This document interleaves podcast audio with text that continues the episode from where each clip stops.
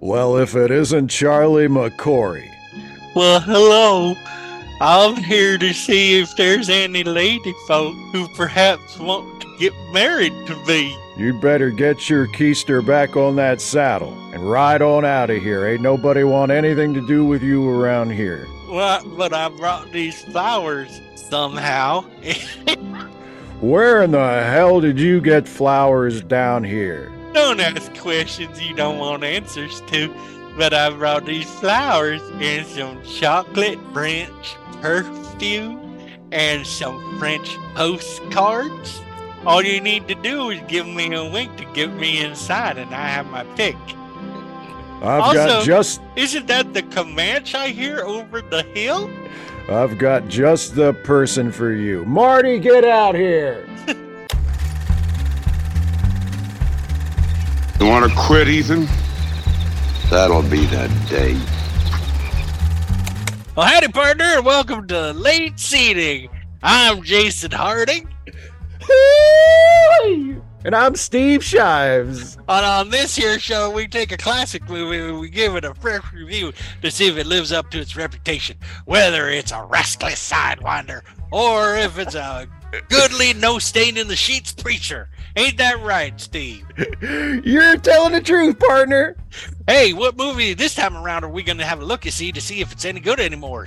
Oh boy, I tell you what, we're going to review the classic John Ford, John Wayne Western. You know which one I'm talking about. It's The Searchers. I Ooh. tell you what. What they searching for? Good bargains? Nope, definitely not. Something A a lot more depressing.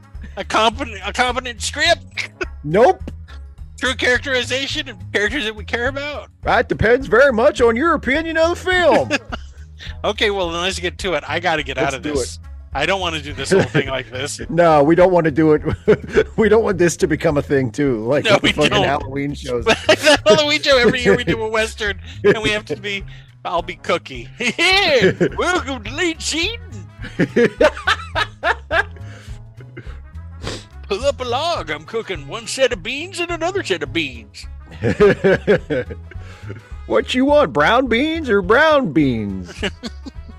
The difference is they're brown. Um, Hey, Steve. yeah, my friend. Do you have any trivia for this? Do you Yes, any I do. trivia for the searchers? I do. I do have some trivia for this obscure, practically lost film. Yes. I be searching. I wish that song was in this. that should be the title track. I've been searching every day. It makes as much sense as some of the, the, the score transitions that we have. That's He blew it. He blew, so- he blowed his head up all over the inside of the cabin. Oh darn!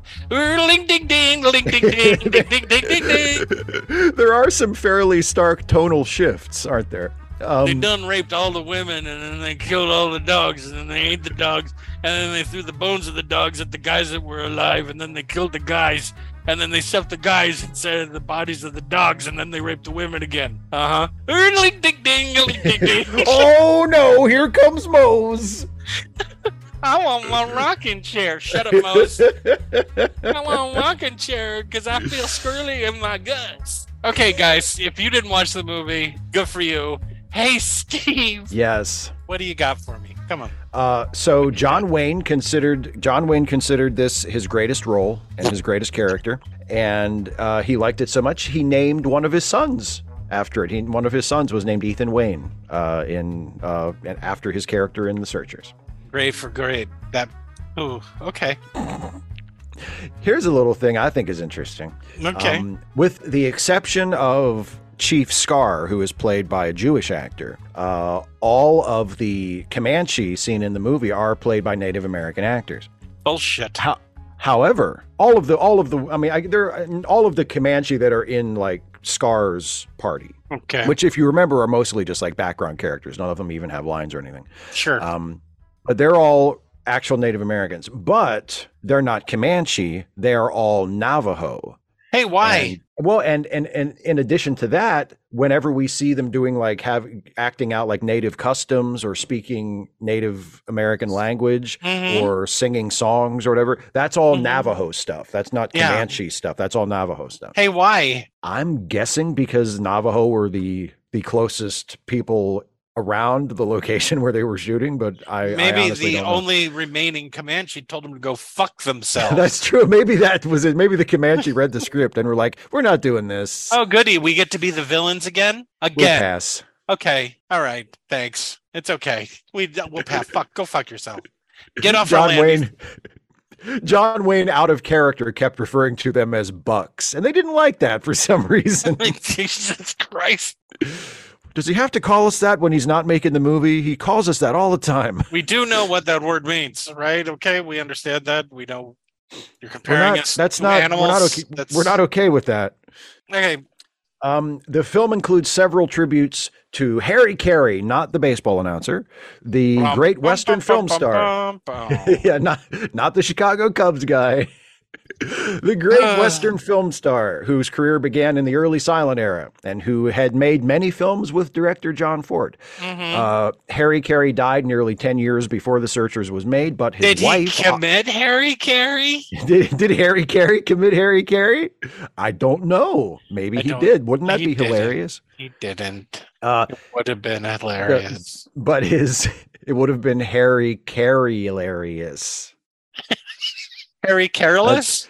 Harry Carey-less. That's a reach. Um, Yeah. but but his his wife Olive has a role in the movie, and his son Harry Carey Jr. Is her has last a role name in the movie. Olive Loaf. No, it's actually Olive Carey. Imagine that. Darn it, Olive Loaf. Olive and Harry Olive. Loaf was Loaf was her her unmarried name. Um, no, no, actually, that was she took that name after she married her second husband. Okay, there we go. anyway, I found it. Um, additionally, uh, How about without pose- you? Her last name was without you. After Harry Oh. carried, Harry carried. I'll live without Uh, you was his wife. I'll live it? without you. Yeah, I, get without you. It's a. I got it. It's a pun. We've turned into a children's pun book, Steve. I'm. Anyway, I'm, I'm fine more? with that. Is there more? Yeah, there's there- there's more. Uh, uh, there's more. Uh, I, I, there's more just in the Harry Carey section here. Uh, Okay. John Wayne's John Wayne's pose in the iconic final shot where he's standing in the doorway with his he's holding his opposite elbow. yeah. Uh, that was a pose that Harry Carey often struck in his films, and that was done intentionally by John Wayne as 'Cause he was having a stroke. Harry Carey. Oh. I smell burnt toast and I can't feel my left side. I, I'm tasting pennies. Good. It'd be a happy ending. Anyway, so Oh, and it was John Wayne's last film. Oh wow, I really like it now. Mhm. Um, last bit of trivia, and this is a little bit of a story, so bear with me here. oh fuck. God damn So, the film is loosely inspired by actual events, and you'll see why I mean loosely in a second. Mhm. Um, in 1836, John a Ford group lost of, a pen. in 1836, a group of Comanches abducted a white child named Cynthia Ann Parker, who was nine years old at the time. Mhm. Cynthia was raised with them as a Comanche. She grew up, she was adopted into the tribe. She eventually married a Comanche chief, and they had a son. they had a couple of children, but they had specifically they had a son who was Mhm. named who was named Quanah Parker. Mhm. Um, in 1860, Cynthia and one of her other younger children, a daughter named Topsannah, were quote unquote liberated by the U.S. Army. Mhm. But Cynthia didn't want to go Right. because she cons- because she considered the Comanche to be her people, and Because she was wanted a to stay with race trader. Say it, Steve. exactly, They she said was she a was- race trader. They said she was a race traitor. She'd gone native. Mhm. Um, and but they they took her away, and and but she refused to assimilate back into white society. She was never accepting of this. She always wanted to return to the Comanche. And uh, ten years after being taken from the Comanche, she committed suicide by starvation, Mhm. which I Hooray. respect. That's hardcore. Um, but that's not the end of the story. Okay. Her son, Quanah Parker, grew up to become a Comanche leader. And eventually, when the U.S. government just kind of came in and just took direct control of the tribes, he Mhm. was selected by by the U.S. government to be the leader of, of the Comanche and to sort of be their representative in dealings with the U.S. government. Mhm. Um, and he also became an actor and starred in several silent films in the 1900s, including a, a short from 1908 called The Bank Robbery, where he played himself. Now, in 1961, five years after The Searchers, John Ford made a film called Two Rode Together, which featured Quanah Parker as a character in the movie. And that film was also written by the same screenwriter who wrote The Searchers. And the actor that John Ford cast in that movie to play the character of Quanah Parker was the same actor who plays Chief Scar in The Searchers. Still a white guy. Still a white guy, yes. Still a white guy. Still a German white guy. A German Jewish white guy, yes. Is he Jewish? Are you sure about that? He's he's I think he is, yes. Henry, what's his name? His real name? Heinrich Well- von Kleinbach. his his stage name is Henry Brandon. Yes, his Uh, stage name. yes, he Henry. was he he I think he was he was he was German Jewish, but uh, he was definitely German. Yes, he was definitely German. If, well, if you're saying his given name was Heinrich, and yes, I would say His he's name was German. his his birth name was Heinrich von Kleinbach. That's a German dude right there. Yeah, Yeah, very much so. that's a German dude. So anyway, that's that's my trivia. Hooray! You want to know who made it, Steve? Yeah, as if I don't know. Yeah, I know. Jesus. It was directed by John Ford. He made movies like The Grapes of Wrath and How Green is My Valley. I'm colorblind. Someone please help me. Everything's brown. It was originally a very long title. It's not Um, green. Yeah. And The Quiet Man. And he made tons and tons of other movies. A heavily influential director, specifically visually. Right? Mhm. Not so much story wise. Sometimes, though, I think his best remembered movies are pretty decent story. I mean, My Darling Clementine has always been By accident. Well, he wasn't a screenwriter; he was a director. So you know, Yeah, yeah. and he did make like a million movies a year. So they, And here's the other thing. all classics. He was also an unashamed liberal and a war hero. Mhm. And and a weirdo, kinda. Yeah, an eccentric. Let's say An ex- that. An uh, eccentric. Yeah, yeah, yeah, yeah. Screenplay by Frank S. Nugent. He also wrote uh, The Three Godfathers, Quiet Man, and Fort Apache, based on The Searchers, a 1954 novel by Alan LeMay. Someone must have picked that thing right up and said, "Oh boy, can't wait to make this into a movie." And then they did, Thanks for filling that out, Steve. and everybody loved it. Starring John Wayne is Ethan Edwards. I don't need to tell you who John Wayne is, and if I do, I'll make you look stupid, and I'm not going to do that to you. If you are a man of a certain age, he is your father's favorite actor. Never mind. How? What age? Dead age. That's how. What age you have to be now? You have to be dead, or so old Honestly, that you thought. what? Honestly, You I think uh, he's probably my dad, my father's second favorite actor after Clint Eastwood. You're kidding. Oh yeah, my dad, my dad loves John Wayne. Boy. you ever sat down and said, "Dad, What's what's You- with John Wayne? What do you like John Wayne for? you liking the pudding I brought over? Yeah, comes with a price. Comes with a price, father." Tell me about John Wayne. giving you this piece of paper and a pencil. I want you to write down why John Wayne is your favorite actor. Okay. if you answer it correctly, not only will I leave the rest of the pudding, but the Cool Whip to put on top. Ooh, you like that, don't you? If you answer wrong, I'm shitting into this bowl of pudding. I'm mixing it around and I'm going to give it to one of your friends. So you better put something decent down, God damn it. If I I don't know I don't know exactly what he would say if I were to ask him Yeah. If John Wayne was his, why John Wayne was one of his favorite actors. But I will just say this: while I don't necessarily count John Wayne as one of my favorite actors, uh, I get it. Mhm. Like I totally get why he was such a big star. Why? Um, especially after, especially if you watch this movie, I totally get it.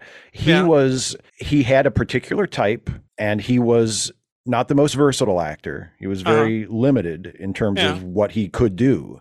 Mhm. But just like we talked about last time with Field of Dreams and Kevin Costner, if you if you put him in the right role and the right character, Yeah. um, you know, he could absolutely kill it. Hey, You know, How are you? No, I know I'm early. Usually I don't call you until about oof, Yeah.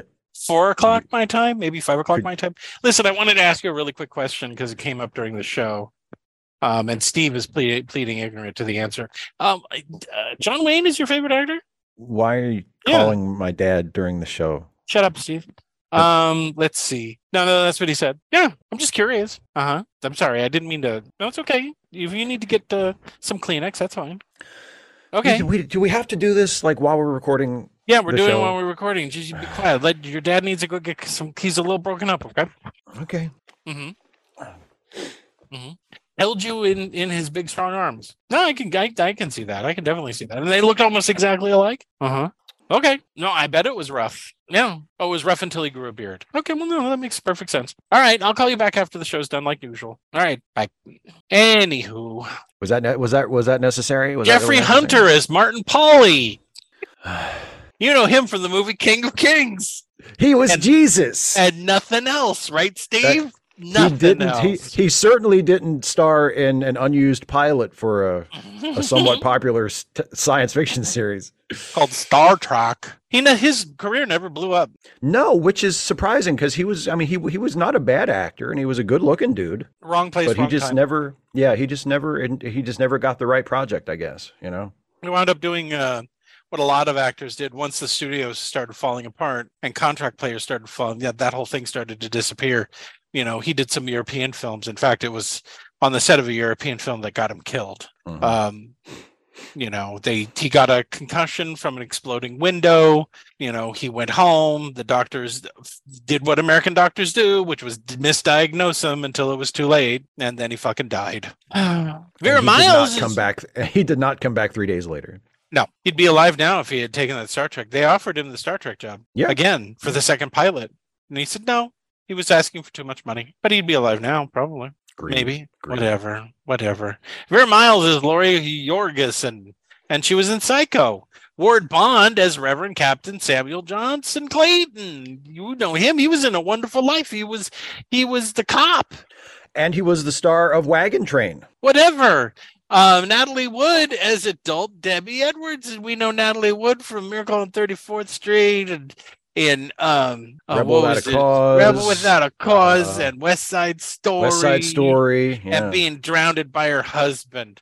Allegedly. John Qualen, whatever. I don't care. Come What does Christopher me. Walken know? That's what I want to know. Why doesn't he talk? Probably he knows nothing. something. Probably nothing. Probably he was probably asleep. He was probably asleep or drunk or Yeah, probably all of them were. helping Robert Wagner think of what they were going to tell the cops. Or getting a blowjob and from Robert Mhm. Wagner, and they were both drunk. And who knows? We don't know what happened on that oh, boat. that, took, that became so many different kinds of slander at the same time. I know, but I. The, the best part about it is I'm not serious, and it's Uh, a joke. It's all a joke. I'm not forwarding that as the possibility of what was going on on the boat when Natalie Wood drunkenly fell off it. Yeah, this the the, the the easiest explanation is probably the correct. the easiest explanation is Yeah. probably, and I'm not saying this is true, that they were all fairly loaded Yeah. and she fell off the boat. And if you're asleep, you don't hear the voice Yeah. trailing away behind the boat. Do you know who I think was actually responsible? Who? Fatty Arbuckle. There you go. The ghost of Fatty. He Yeah, came up like Jason at the end of Friday the 13th and grabbed her. Pulled her boat. into the water. Yeah. That's right. Yeah. We are going to get sued. John Qualen is Lars Jorgensen, too much to name. Olive Carey is Mrs. Jorgensen, too much to name. Henry Brandon as Chief as Chief made up name. Chief Scar. Or Scar. Played by, as I've mentioned before, Heinrich von Kleinbach. that legendary Comanche actor.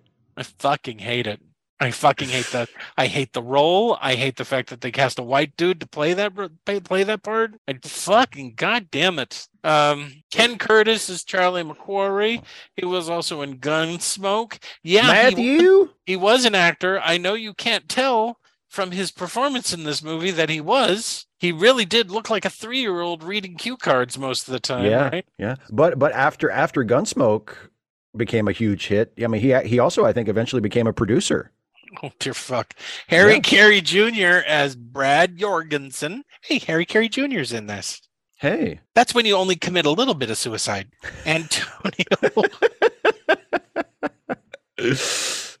Antonio Moreno as Emilio Gabriel Fernandez y Figueroa. Lots of movies. Too much. Hank Worden as Mose Harper. too much. Just So many movies. Yeah. Yeah. All of these. All of these. and yeah, he is an act. He is an actor. He got paid to do this. to ask for a rocking chair. And yeah, once again, it seemed like a three-year-old who was who was given lines. I mean, geez, Louise. Dorothy Jordan as Martha Edwards, lots of stuff. Pippa Scott as Lucy Edwards, lots of stuff. Patrick Wayne as Lieutenant Greenhill, John Wayne's son. Yep. Yep. What else? How do you think he he got the part? He was the host of Tic Tac Dough. Fuck you, nepotism. Once Daddy was dead, you Well- had no help with your career. I, I was going to say though that last credit, the tic tac toe thing suggests that nepotism will get you far, but only so far. Only so far. Only as far as your parents are alive. Lana Wood as young Debbie Edwards, and that Natalie Wood's little kid sister. hmm And if you want to see her boobies, she did booby movies 1970s. Just look her up. Make sure you're clicking on the ones where she's a grown up. Yeah. She never Oh, really wow. big or anything. Uh, because, you know, I try to look at these people's professional afterwards. I was hoping that she escaped the monster, but unfortunately, just, just walked deeper into its mouth after. So, and Robert Lyden as Ben Edwards. Cinematography by Winton C. Hoch. He's also done The Quiet Man. She wore a yellow ribbon. Um, just a lot of movies. Edited lot of by John Jack Ford movies. Murray. Ford movies, music by Max Steiner. Too many movies to fucking Oh. list. Every like every movie before 1950, practically. Yeah. Yeah. Production company CV Whitney Pictures, distributed by Warner Brothers. Release date May 16th, 1956. Running time too fucking long. Sorry, 119 minutes. Budget 3.75 million. Adjusted for inflation 41.6 million. I do not have its box office. No one gave me that. So now Steve and I are going to put on our chaps. Yeah. Yeah, we're going to butch ourselves up. We're 11 Yeah, that's right. ride around on horses, kiss each other while we're riding, Yeah, like men, like real men. while shooting Indians and high fiving. Yeah. yeah, yeah. Genocide for the win. Whoopie doo! Yay. And let's me and you ride into the world of the searchers. Steve, Yeah. please, Mm-hmm. please open the door. It's dark in here. Okay. Oh, sorry. Okay. There we go. We get an opening. We get the we get credits. There's credits, simple credits just over like a background. I know it's over like a painted background of bricks. Yeah. They couldn't Yeah. find a brick wall to put this in front of. I feel like maybe it was last minute. John Ford was like, I need bricks. Well, you don't get any. Oh no! God damn it, motherfucking cocksuckers. Easy, Mr. Ford. Motherfucker. He's crying. I just wanted to make a I just wanted some fucking bricks. Fuck. All the all the Nazis I killed. I can't even get a brick wall. I come back from a goddamn world war, and all I want is a goddamn brick wall to shoot my credit sequence over, and I can't even get the goddamn brick wall I asked for. anyway, we get a silhouette door shot That's right. of mom. What's her face coming out? Uh, it's the Yeah. desert. It's yeah. Oh, it's it's it's it's the wilderness. It's the West Country. It's, It's Texas. not Texas. You know, it's, It's not. supposed to be. It's Monument Valley, but it's supposed It's to be Monument Texas. Valley. Where's that, Steve? California.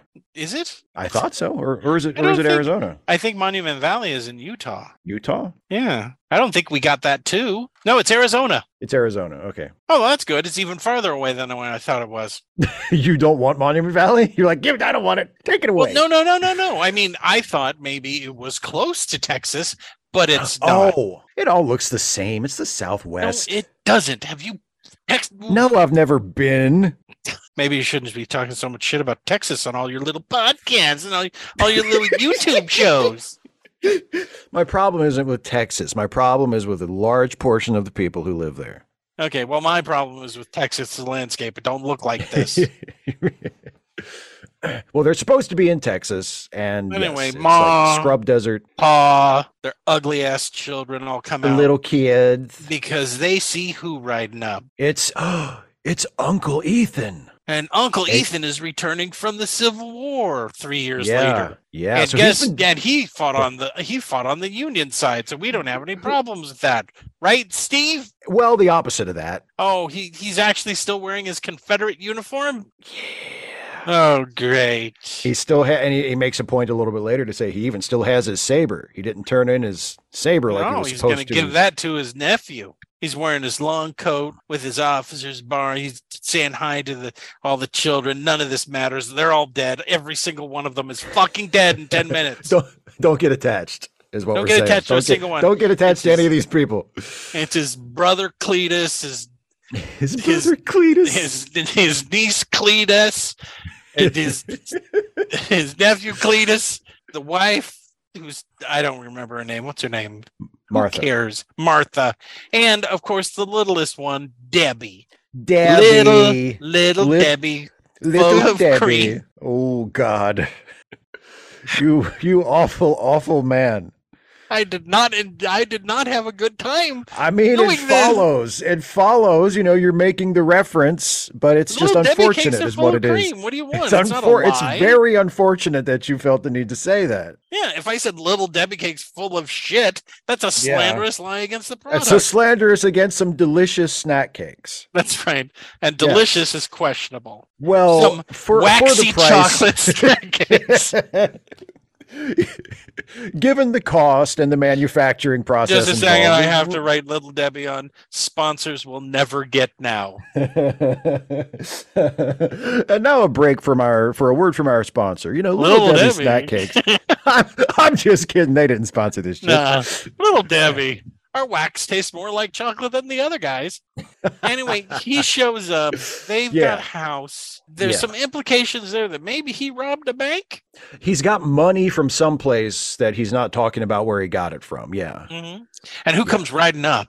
Um, it's Martin, right?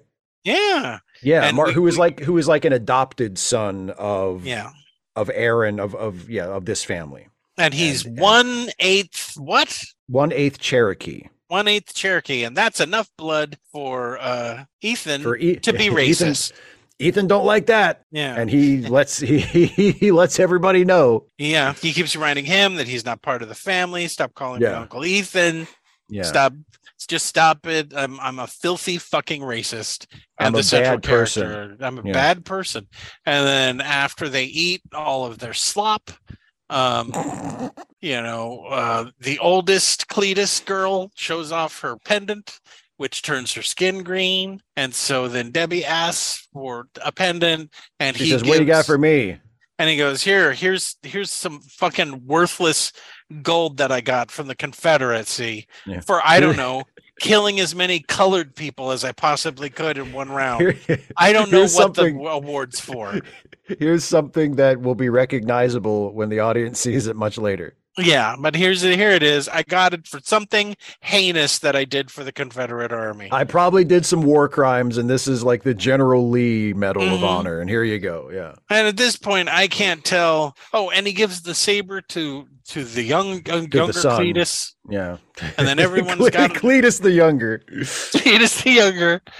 And then he has a talk with his brother about something. I don't know. He's upset. At this point, you can't tell if he's angry at all of them or what he's been There's- through.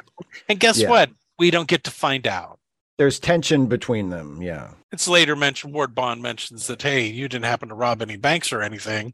Yeah. Well, because because when Ward Bond, that, that I think that's the next that's the next day or the That's next when scene, Ward Bond Wa- and his gaggle of Yeah. assholes show up. yeah Ward Bond shows up and he's a Texas Ranger and also a Reverend. Mhm. And so when he sees that Ethan is back around, yeah, that's when he asks him. He says, "Hey, you didn't happen, you wouldn't happen to know anything about some banks that were robbed over the last three years since you've been gone." And um, and that's when Ethan says, "Are you asking as a ranger or as a reverend?" So and he says, I'm asking as someone who wants some money. Gimme, gimme, gimme, gimme, gimme. I want some of that money if you got some, because they don't pay me very much. Hmm But it's okay. They all come in. They all sit down. They all start eating their food. Somehow, Ma they just help themselves to whatever's Ma there. Cletus yeah. has made donuts from scratch. Um, and this is where Really we a meet miracle worker. Mose, who's an idiot, and um, what's his name, Jorgensen, who's Right, actually who, who is who is like the next? He's the neighbor. He's the nearest. in the neighbor. movie. In the movie, he's Swedish. Yeah. I would like to point out that the people who made this movie need to go in front of a war tri- crime tribunal because they made a, a Norwegian man betray a Swedish man, and I won't tolerate that. he wept bitterly in his trailer after every, every day. fucking night. Yeah.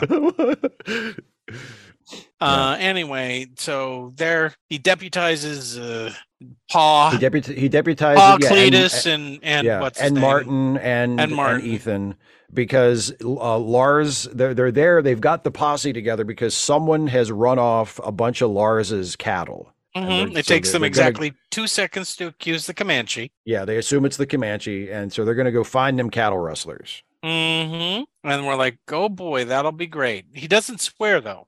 He No, doesn't take the oath. no, if yeah, because he said anything. he because he said well he he said I'm not taking an oath because it wouldn't be legal anyway because Mhm. the way I see it, a man's only good for one oath at a time, and the I still am meaning to keep the last oath I took, which was to the Confederacy.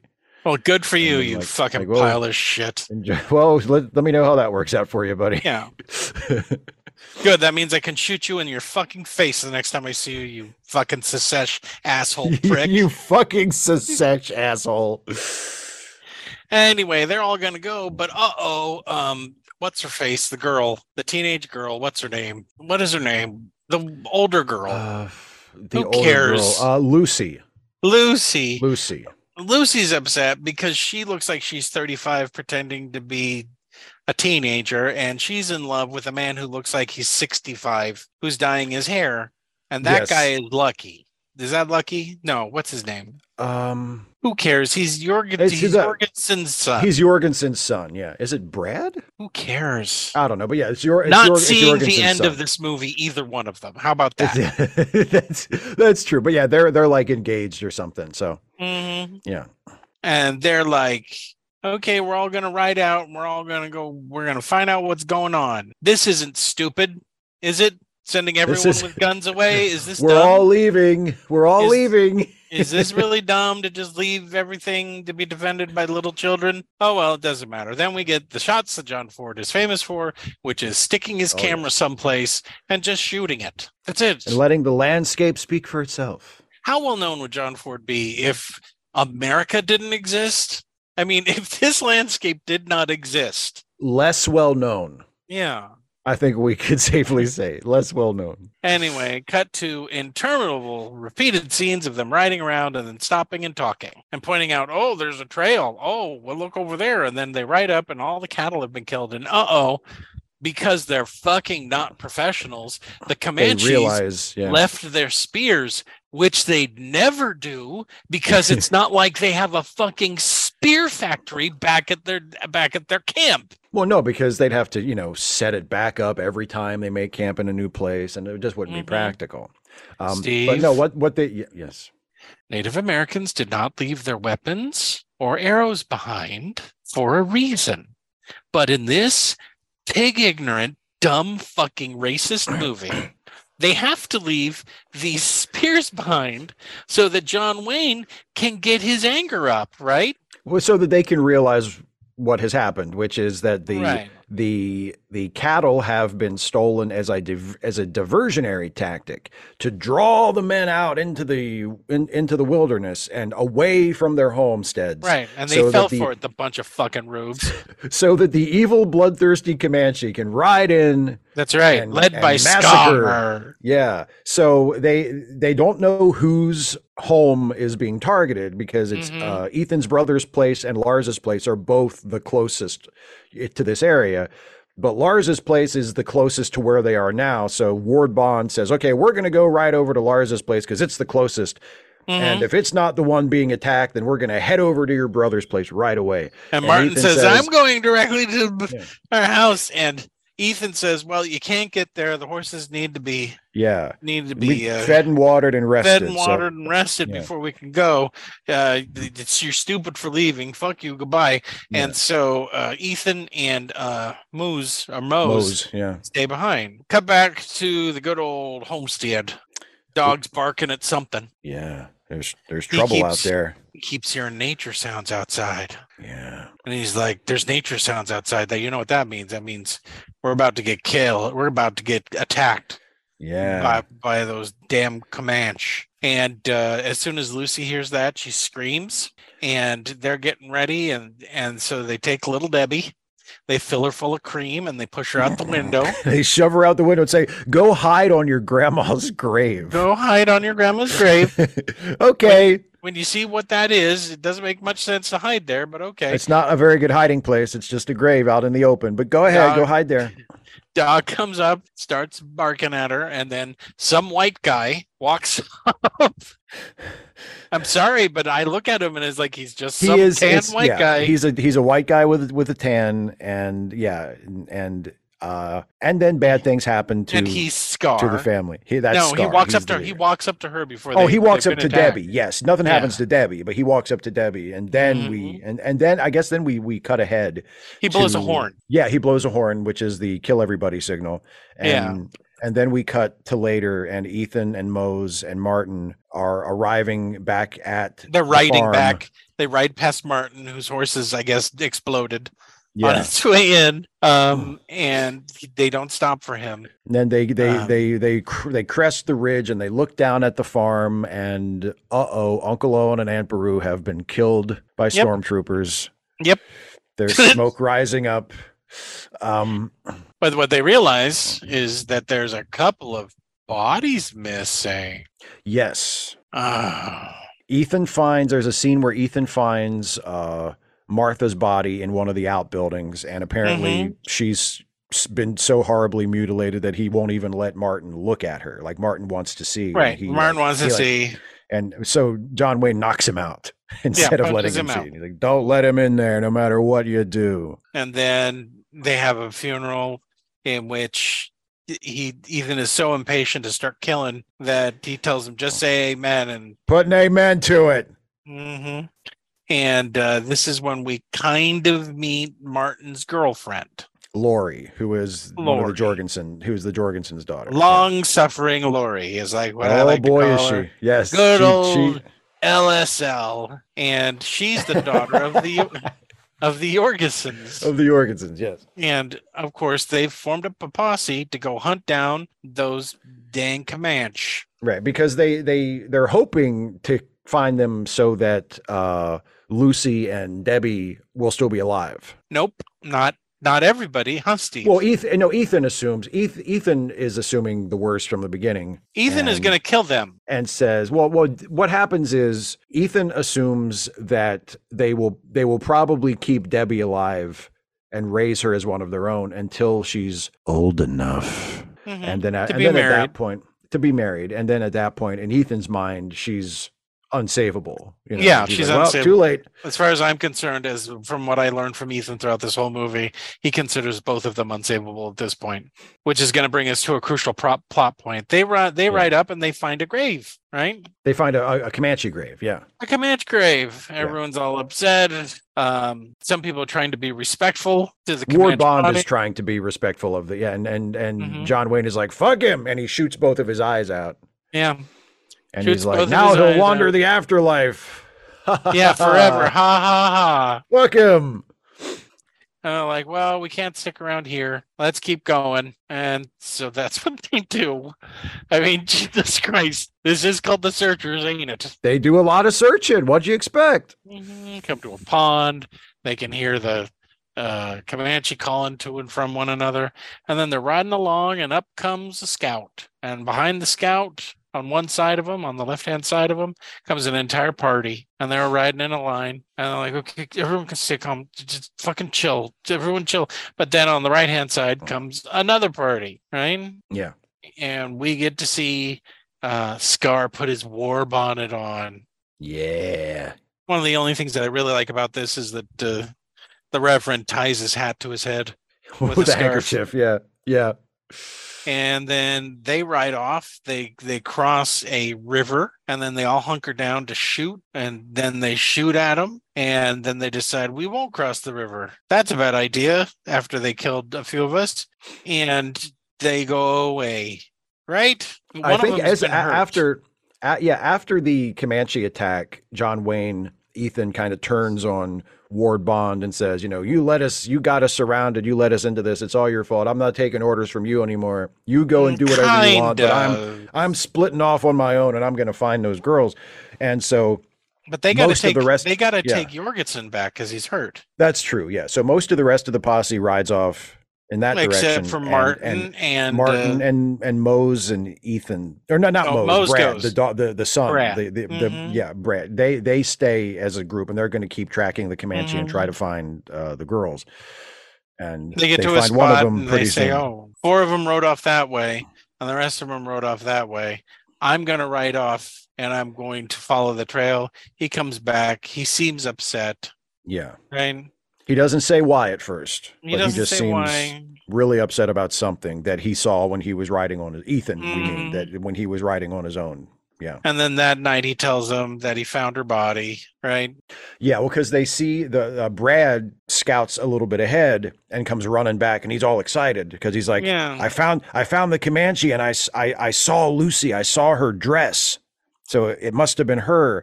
And that's when Ethan says, "You didn't see Lucy. You saw a Comanche wearing her dress. Lucy's Mhm. dead. I found her in the canyon." When I Mhm. was, you know, riding early, that's why I was so Now, upset. I wasn't going to tell you about it. in my opinion, in my opinion, he killed her. You think so?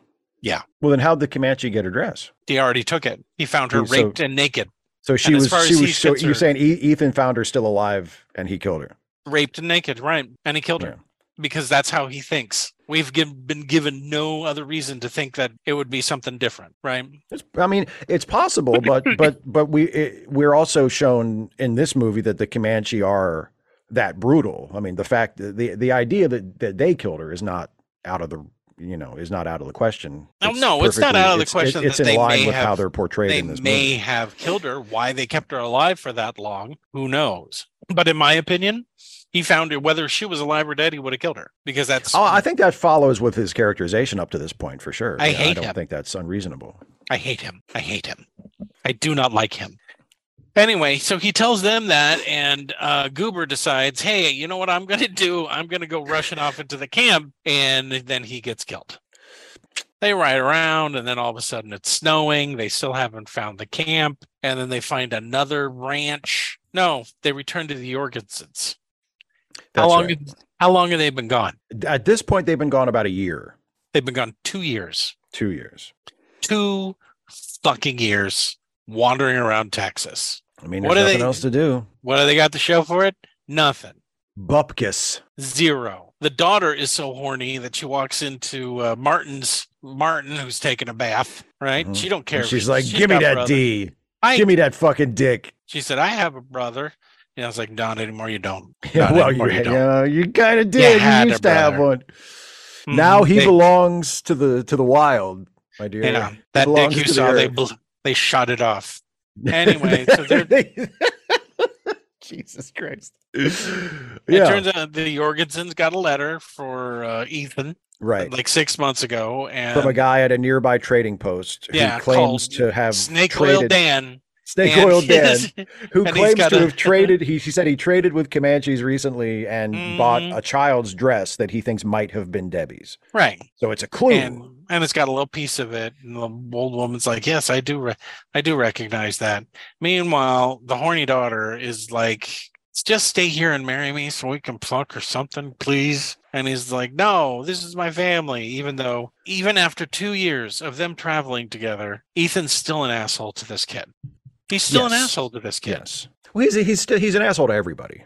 I mean, he's just yeah that's that's yeah. kind of true he's an asshole to everybody. next morning she's all dressed up she's got her hair all ponytailed up she's wearing man's clothes Oh, she's wearing pants. Oh, Mm. yeah. They get they get in a little bit of a tiff. She knocks him over onto the chair. He can't read, which is one of the Right. things. I mean, no, he can read. He just doesn't read that He's well. not a good reader. Yeah. in point of fact, they make sure that they let you know that literacy wasn't that big of a thing in the old west because there are plenty of Mm-hmm. people who do read well. There are lots of lots more people who don't read that well. Mhm. But uh, he decides he's going with Ethan. She gets pissed off. She says, "Take my horse." Take I'm my just- rifle. She throws a my rifle, at him. You can Take if you're gonna go, then go. They ride out to this general store, and Blackie comes up and goes, "Yeah, I saw this dress. Wah, give me all the money. I want two hundred dollars."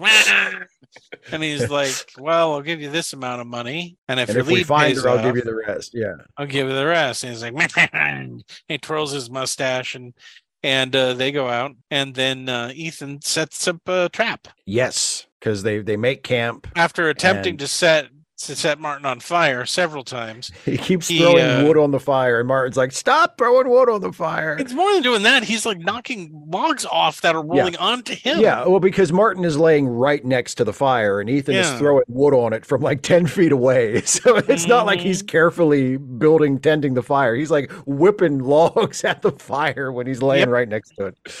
So then Martin says, "Just leave me alone." And so he lays down, and uh, when he thinks he's asleep or not, he uh, rolls up his his blankets and puts his hat on it to make it look like someone's there. And then, uh oh, Black Blackheart McStore owner shows up with a couple other guys, and they're making to shoot him. Right? Yeah, yeah, But it's an ambush. John Wayne shoots the one guy who's going to shoot him, Martin Blackheart in the back, and then uh, Ethan kills the other. Not Ethan. Martin kills the other two. Ethan kills the first guy, and then Yeah. Martin kills the other two guys. And I was like, oh, it's a trap. So that lead went nowhere. Cut But he back to gets his Or- money back. cut back to the Jorgensen's farm, and Howdy Doody has showed up. Ah, yes, he's come a courting, as I'll as come with- Jorgensen said. I've come with Carton. I brought you some flowers. I brought her some flowers. How? What? I it's took them from a desert. funeral. First of all, first of all, these are hothouse flowers. Where the fuck did they come from? What are you feel- talking I feel like you're asking a few too many questions. About boiled sweets. Well, that's appropriate. Where did you get fresh cut fucking flowers? You fucking weirdo. I, don't- I, just, I just have, I've got them. the you thing- sure are pretty. Anyway, he shows up. He's got a boner for what's her name? For Lori, yeah. for Lori. Um, they get a letter, and boy, oh boy, someone needs to coach Martin on how to write a fucking letter and how not to bury a lead. this is like one of the most infuriating parts of this fucking movie because he tells a story about how they ran into a group of I can't remember which tribe was this. Oh, I can't remember. This is where they find Look Yeah, who he accidentally buys himself a wife. Martin Yeah, he- does. Because that happens. Mother motherfucker, God, because he traded hats for a blanket. Yeah, and the blanket came with a wife. that- the blanket apparently came with a wife because they're inbred primitives who don't who don't do things. Uh, Steve. I understand. I understand. Anyway, hilarity ensues as she's following behind him. And he And- abuses her to try to get her to run away. We learn that John Wayne can't convincingly laugh. Anyway, his laugh is so fucking fake. He It does so have, like I said, like I said, he has an emotional range as an actor, and you know he's not always there. Anyway, he's relating this in the letter, and she gets so upset that she throws the letter in the fireplace. Thankfully, they grab it out before it burns up. yeah, You know, Johnny Goober is like, Well, I guess that means that you're free for me to marry and pregnant. I'm 56. I'm finally gonna spread my seed. but they they get the letter back and she starts reading the rest of it and uh, it's basically about how they abuse this poor woman uh, she you know he goes up he lays down in his bed she goes up she lays down in his bed he kicks her down he kicks the hill her down a hill with both feet, like front mule kicks her down a hill. But then she gives up some info about something Scar. She's heard Yeah, of Scar. pretending that there's- scar and then he also mentioned that back at the back at the uh, native americans camp that they got all quiet when they were talking about scar they wake up and she's drawn out a great big arrow in rocks Mhm. for for them to follow i guess Yeah. right and then they travel to winter and john It's a long Wayne- trip. ethan, ethan has a psychotic episode Oh, this is with the buffalo. Yes. Yeah. Yes. They they they're they they're initially looking for the- some meat they want meat because they're living off the land, you know, and they shoot one buffalo And Martin's like, all right, cool, that should do us for a while. And Ethan just keeps shooting buffalo. And Martin's like, what are you doing? And Martin or Ethan has gone nuts. And his idea is he wants to kill as many buffalo as he can because every buffalo he kills is one less buffalo that will feed the Comanche. And now you know why the buffalo nearly went extinct. What happened to all the buffalo that used to be there? Oh, this Aside from our- killing them just to cut out their tongue. It was Yeah. also there was an, a legitimate tactic behind it, saying, "Well, they depend on the Yeah. buffalo. Let's just kill off all the buffalo. That'll that'll have no ramifications for our environment. We're white people and we know best." Yeah. Meanwhile, um, we cut to a train of Union soldiers, and it appears that they have a whole lot of Native American women with them. Yes. They come up to a camp, and everybody's dead. Including Look. Look is there. Yeah, look is dead Yeah. as well. Yeah. and uh, he comes up with the blanket that he bought for her with her whatever it was Along with her. Uh-huh and it turned out this was not the work of of big bad man this was the work of uh of uh union soldiers Yes. and they've captured all the women they're taking them somewhere back to the fort They're taking Right. him back to the fort, and they go. And so Ethan and Martin go there, thinking that maybe one of the because among among the the captured uh, Comanche are Mhm. are also some some white people that were including a doll well. A doll from Yeah, yeah and and so they're thinking, well, maybe Debbie is one of the the white girls that they found, and she's not, but they you know they show them the white anyway. women and one of them's crazy One of them has apparently gone completely nuts. Yeah. The other one, I guess, has gone native too, but she's not Yeah. nuts. And then they go and they find two girls. One of them is really nuts, and the other one is clinging to the really nuts one because because because it's That's that what happens. I guess. It's Because- just people, white people get captured by Indians and they just go nuts. They just completely go nuts. and then they go and they take a look at a dead lady, Yeah. right? And, Ethan's like, thanks for showing me that, but it really doesn't cheer me up. Mhm. I've, you know, thanks. You know, I would. Uh, uh, I was secession. I want to kill all of you. Anyway, they get another letter explaining what was going on, right? No, Right. no, that's the end of the letter. No, that, that, this has all been Martin's letter. Yeah. Yeah. That catches us up to what they've been doing over, I guess, over the last couple of years, Mhm. really. Um, And then Goober takes out his guitar and starts singing her a song. And like, I want to take my cactus Pringle in your dangle. And then we we transition to Laurie reaches for a jug with three X's drawn on it and just turns that fucker upside down. Mhm. And then they're in New Mexico. They go into a bar that says saloon on it. The bartender points at them and says, We don't want their kind in here. No droids. Anyway, so guess who's there, Steve? My favorite well, bad actor ever. it's And Mose. it's Mose is there.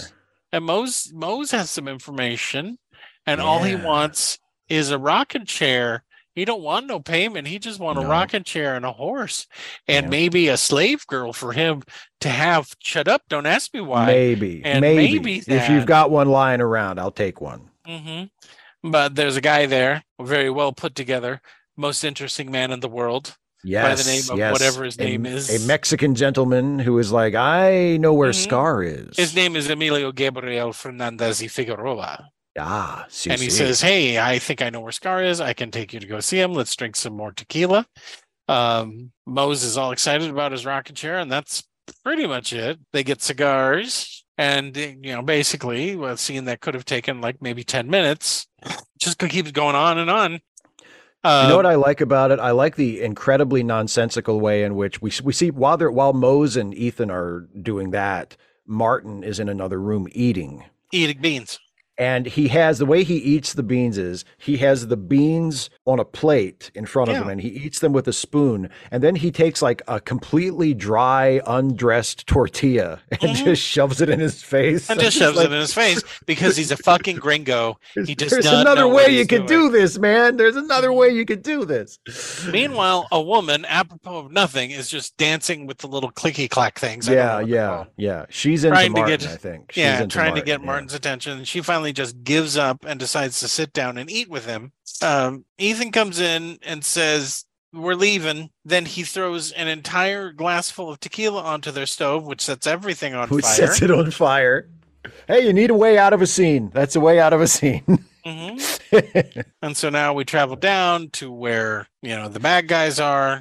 They ride into the village. And who's there, Steve? Scar. Scar. And he's like, He's "Hi. like, "How you doing?" hey dudes, what's going on? And he's they're like, he's like, I'm I'm gonna kill you a lot, but he doesn't. They decide to go into the tent, right? They go Yeah, I just had because they're into the ostensibly here to trade. Like they're not. I think it's Mhm. it's it's implied that Scar knows who they are and why they're Mhm. here, but that's not spoken of openly. The pretense is we're just here to trade with you. but they So- go into the they go into the tent and he's like, Hey, we're gonna have someone show you all these scalps. Check them out. Isn't that cool? But who's the person that hands them the scalps? oh my God! I think that's Debbie. Oh my god, she's like, it's been seven years, so she's 19. Sure. I think it's actually been five years. Supposedly, it's been five years. So she's 17 now. She's seventeen. they leave and and uh, the mexican guy goes well bye and leaves and this is when ethan tells her yeah i'm gonna shoot her i'm Yeah. gonna kill her She's and oh native. she's she's coming she just came over the dune and is running towards them and it's like oh Right. good because she rem- she recognized them. She she knows Yeah. she knew who they were, and yeah, she and remembers she and, and she's actually she's coming to tell them to leave. Like she's not Yeah, coming run to, go with them. She's Mhm. she's like she, Scar is going to come here and kill you, so you should go. right Yeah. and they get now we have the conflict after two hours of this shit of ethan has drawn a gun and he's gonna kill her Right. And Martin's like, "No, you're not." And then a Comanche, sh- apropos of nothing, shows up on top of the du- dune and shoots him with an arrow. He goes, "Grr!" They run to a cave where they fend off all of them with guns, right? And then you know we have to see John Wayne with his shirt off. Right, because he Ethan gets shot, and so Mm-hmm. he takes his shirt off, and his arm is in a sling, and, and there's a scene with him and Martin Mm-hmm. where he he he shows Martin that he has written out his last will will. and testament, Mhm. and he and he leaves all of his stuff to Martin because in Yeah. the will he says because I have no family, and Mhm. Martin's like, what about Debbie? And he's like, nope, doesn't count. She's Yeah. Comanche. She's gone Injun. So they have a fight about that. Yep. And then what happens? They got to go back, don't they? They go back to the house, uh, Yes. to the Jorgensen's place. Well, and there's and they're just in time for the wedding. They're just in time for the wedding because Goober's gonna marry uh whatever her name is, Laurie. Yeah. There's Punch and such. Um, and then and in, in more ways than one. yeah, in more ways than one. They show up. They're like, "What the fuck's going on?" Everyone's really surprised to see Martin is alive and he's there. No one really wants her to marry this goober, but I guess it's gonna happen. It's like, hey, we're too far into this now. and then we get to see two men fight over a woman like she's property, Yep. and they fight and fight and fight and fight And fight and fight and fight. And then eventually, um, and Laurie's watching it, and just like a woman, she loves watching two men fight over her, right? Isn't that great? Oh boy, this reinforces so many good old fashioned American values. Anyway, um, he- Martin wins. I guess, yeah, sort of. Uh, More He like wins in the, like, he wins in the sense that that Festus decides to call it. off the wedding. Yeah, Yeah. masturbating is better than this shit. And so then John Wayne's son shows up, And he's a cavalry And- officer. and he's a cavalry officer and he's like hey my my my dad this is ridiculous now that you know this my dad is a colonel and i can't remember oh mose shows up and That's right, because they found Mose. Yeah, they they found Mose. Mhm. Yeah. And apparently Scar's war party is nearby. yeah and unfortunately mose does not die. He's still alive talking about his fucking rocking chair. Someone just hit him over the head with a rock. For the love of god he has no future. What do you anyway so they decide oh we gotta ride out right Right. Martin has to tell Laurie that. Laurie's like, "Ooh, me too, boo, boo." so they ride out. They see where the the encampment is, and Martin said, Martin knows that Ethan doesn't give a shit. They're like, "We're gonna ride in. We'll kill everybody," and he's like, "Yeah, yeah, yeah," and you'll kill Debbie too when you go in there. Yeah, yeah, yeah. Martin Mar- says, Can I just please go in by myself first and try to find her and get her out alive? And Ward Bond is Mhm. like, Well, you can try, but if you stir up them Comanche after us, we're going to ride in there and we're not going to be able to be too particular about who we're shooting at. That's So right. Because like, remember, we're all we're all going to have to go in on our own because it's going to take the the U.S. cavalry a certain amount of time to get here. Right. He gets there. She screams at first, but then she recognizes them and she wants to leave because, of course, she does. Right. And you know, then someone he has to shoot a guy who finds them. Scar. That Scar triggers them. Yeah, Yeah. that triggers And them to ride in, and it goes immediately from morning to bright daylight in the middle of the afternoon. they ride in and they start killing everybody and we get to see such thrilling great examples of our we get to see children running to their mothers to be picked up to run away from the american soldiers because you know we needed to be reminded that they're people i mean not really but i mean you know so they start killing everybody um debbie runs away to the cave where they held up before right right. she runs inside ethan's seen her go And in Ethan there. chases her down with a horse. Martin tries to stop him, but yeah, he's running after him. Can't do Yeah. it. Ward Bond has been shot or stabbed in the ass. yeah, Um, not in like a gay way. He's been he's been stabbed in the ass. He's been literally stabbed in the ass. Yes. And then Ethan comes up, sees her, lifts her up into the air, and then carries her because he's not gonna kill her. He says, "Let's go home, Debbie." Let's go home, Debbie. Yay. And then they go home and they see Debbie, who apparently can't walk on her own anymore. Fucking Moses on the front. But I guess they've adopted Mose at this point. he's got his the- rocking chair. That's all he wants. He's got the filthiest clothes on. He's got his rocking chair.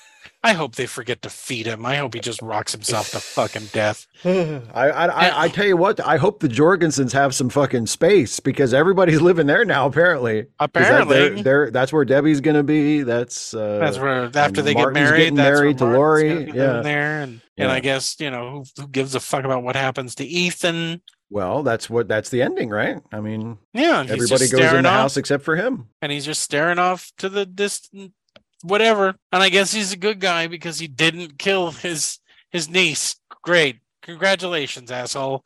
Anyway, that's the end of this fucking That's the end. Steve, tell me how you felt about it. God damn it. I'll go ahead and tell you right now. We're really far apart on this. I know we are. We're I really know far we are. apart on this. I know Um, we are. I know you loved it. You fuck. So You goddamn motherfucker. will, I'm gonna I'm gonna talk about it though. I'm gonna tell you. I'm gonna because all of the all of the problems that you are expressing with it, uh, uh, expressing that you have with it during our summary here Mm-hmm. are things that are com- are totally there and are completely valid criticisms of it. mm-hmm. Um, so I will I will try to address those as I go through my spiel here. Um, so John Wayne called this his best film. Sure. And called it and called it his best performance. And Yeah. I and I agree. I don't. But go okay. You're more of a quiet man guy.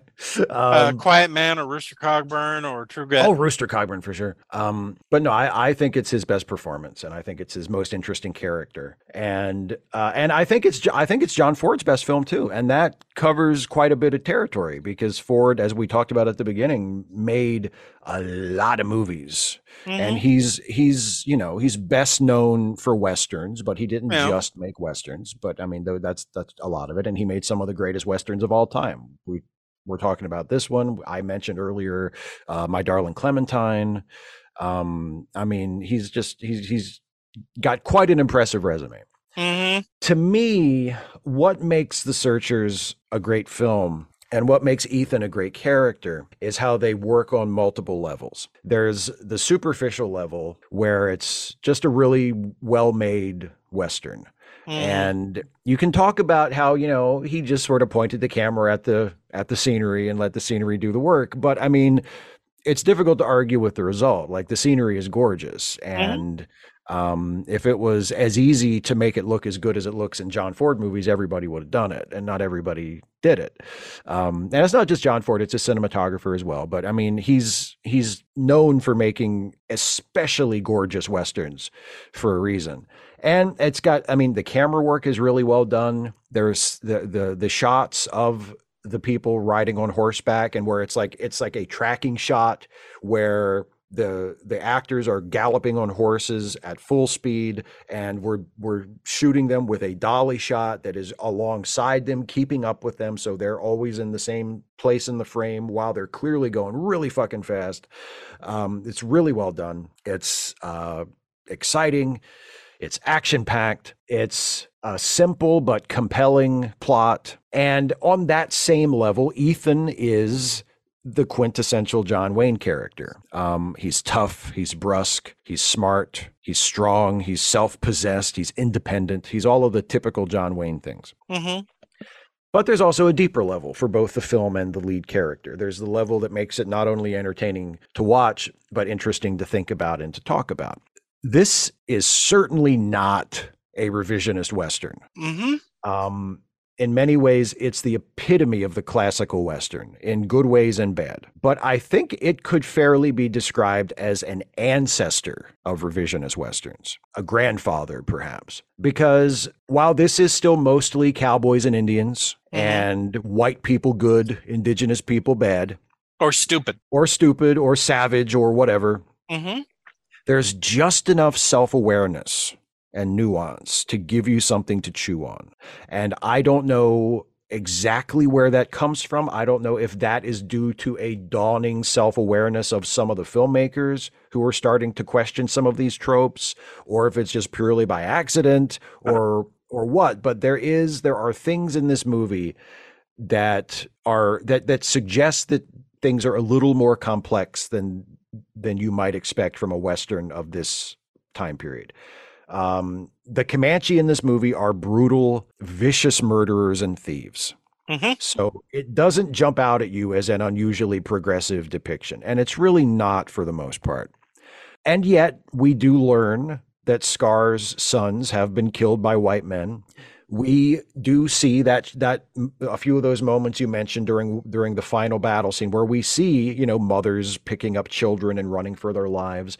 Um, we do get details that are that are not there by accident, that are put there by filmmakers making choices that let us see things that invite our sympathy for these people. Not a lot, not overwhelmingly, but it's there. There are elements that humanize the Comanche. Um, we learn that Scar's sons have been killed by white men. We learn that they are not ignorant savages, that they have their own society and civilization, that there's some complexity to their way of life.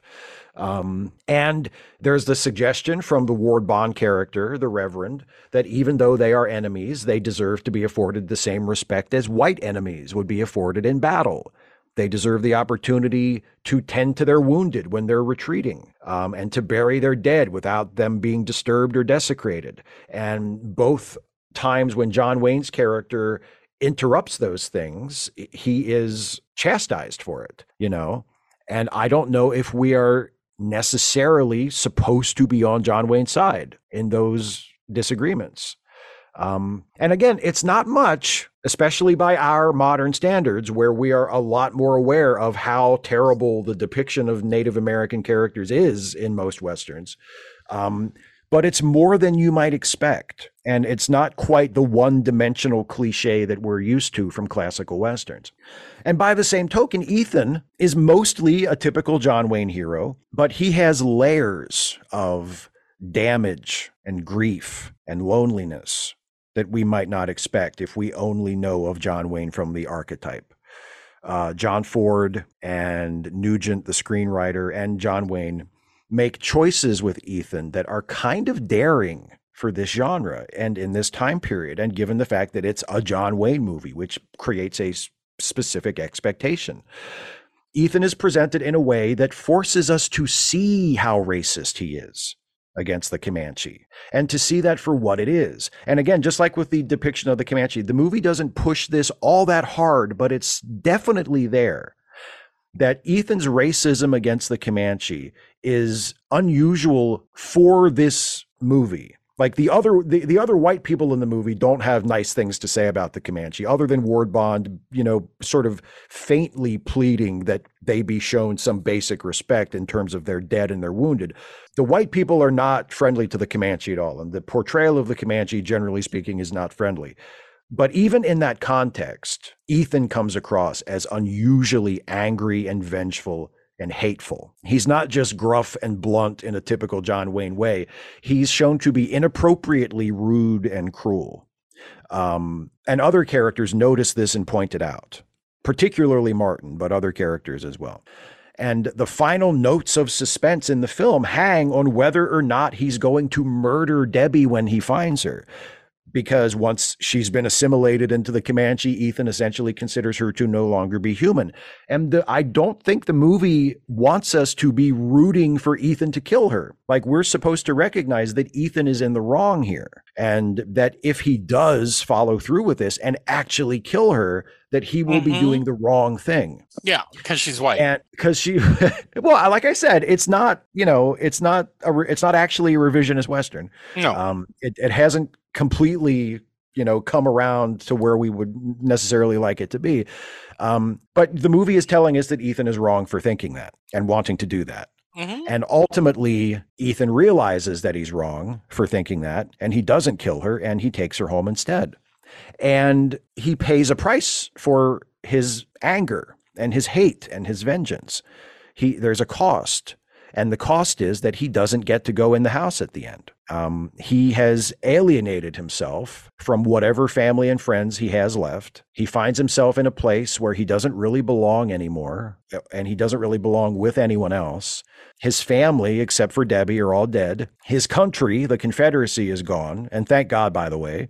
Um, although the Searchers doesn't really express a clear opinion on the outcome of the Civil War. And honestly, I would be more pissed off about it if it wasn't such a fucking common trope in westerns. There are so many Western heroes that are former Confederate soldiers and you know as much as i hate fucking lost cause pro-confederate bullshit like i guess i'm just inured to it in westerns because you fucking see it so often um, but at least this movie doesn't like push that too hard. That's part of who he is. It's part of his character. The fact that he swore an oath to a country that no longer exists kind of goes along with his character arc. So I can kind of look at it that way and not get angry about, oh, it's the fucking Confederacy. Um, but the point is, he's a man without a country. He's a man without a family. And now that Debbie has been found and brought home and his his quest has been completed, he's a man without a purpose. So in that final shot, he does the only thing he can do. He turns his back on home and hearth and on us, and he walks out into the wilderness, and we see the door close on him. Uh, he has won. He has accomplished his goal. He's brought Debbie home safe, but he doesn't get to go inside and share in the triumph. And even though he is an asshole, and he is, I'll be damned if I don't feel for him every time I watch this movie and it gets to that ending. That ending is so perfect because we have been led to it so expertly by both Ford, the filmmaker, and Wayne, the actor, so that we see what a damaged, brutal, bitter, angry, bigoted man Ethan is. But we also see that somewhere in him is a human being with feelings and pain and loneliness, someone who wants what welcomed Debbie back, who wants what Martin and Laurie have, someone who wants what's in that house, but he can't go in.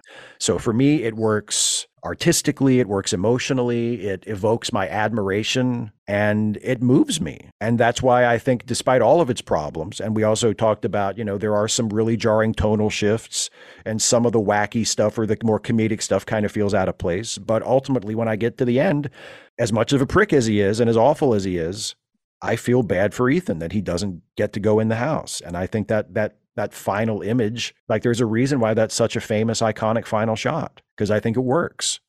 Um, and it works for the same reasons why I think this is a great film. So that's all I have to say. Now for the rebuttal, I turn to you. This is a great movie if you're a fucking racist and an apologist for racism. I love it. I love it. No, no, no. I don't mean that. Every once in a while, you can see that you can take the boy out of Maryland, but you can't take Maryland out of the boy. so you go from one personal attack to another. That's fine. Hey, we stayed in the union. We stayed in the union because Lincoln wouldn't let us secede. So you just That's right.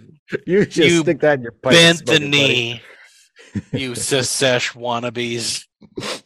Um, I hadn't seen this movie. I'd seen bits and pieces. Oh, you had never seen it? No, read some Oh, things, wow. read up about it because I'd seen other John Ford movies, Mhm. but I never really sat down and said, "Do I want to watch a two-hour movie about this, about this western?" It came from a time period of westerns that I wasn't terribly interested in, and I didn't think it was going to offer me anything new, and it didn't really offer me anything new. Um, you know, I think from this time period, the only Western that I really truly like is Shane. And um, they skillfully skirted some of the ickier parts of settling the West. And this one just ran right into them with the arms fully embraced. Yes. now, don't get me wrong. The Comanche were some of the most violent people in in the Americas at the time. They did have a tendency to torture their captives by burning them alive. They had a tendency of killing small children and and uh, babies. They did have a tendency to rape their female captives and sometimes kill them and sometimes not. The Comanches had a violent reputation, um, but not across the board. They did have other tribes that they gladly and freely traded with. Um, they were more nuanced than what we get in the movies. The Comanche in the movies are just bad across the board. Mhm. And I don't see any of the kind of humanizing of these of these uh, Comanche. Yes, we are exposed that, you know, Scars, God, I hate using that word. He does not have a Native American name in either sense. But we do know that Scar's sons have been killed, and that maybe that's the reason why he's been attacking and killing everything in sight. It could also maybe be that he's watching all of his lands disappear, and by 1901, there won't even be a fucking Comanche territory anywhere in the United States Yeah. for them to live. Um, it could be any number of those things. They weren't exactly the most peaceful tribe to begin with, and then you gave them ample reason to be just as bad because they were watching all of their territories disappear by these white dudes who felt free to kill them.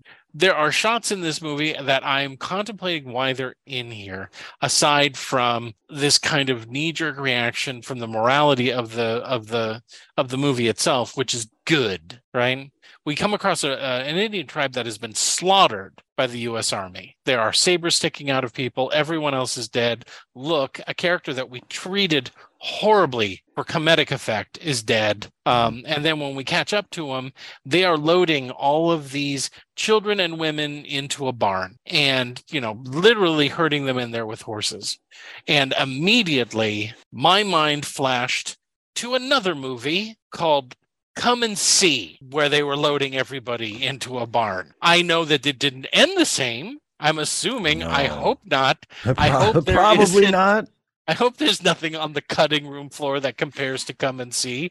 But it struck. I know that those those two movies were made decades apart. But I was watching a group of people being led into a bar, No men. They're all dead. Mhm. Along with a whole lot of other Native Americans who have been pacified. You know, they do. They now. My my problem with the movie isn't just about the treatment of Native Americans. I was going to hit this headlong no matter what. I I personally do not believe that I have any Native American blood, but my family does from the south from the South Dakota territory. Um, so I'm not taking this personally like, oh, I'm those are my people or anything like that.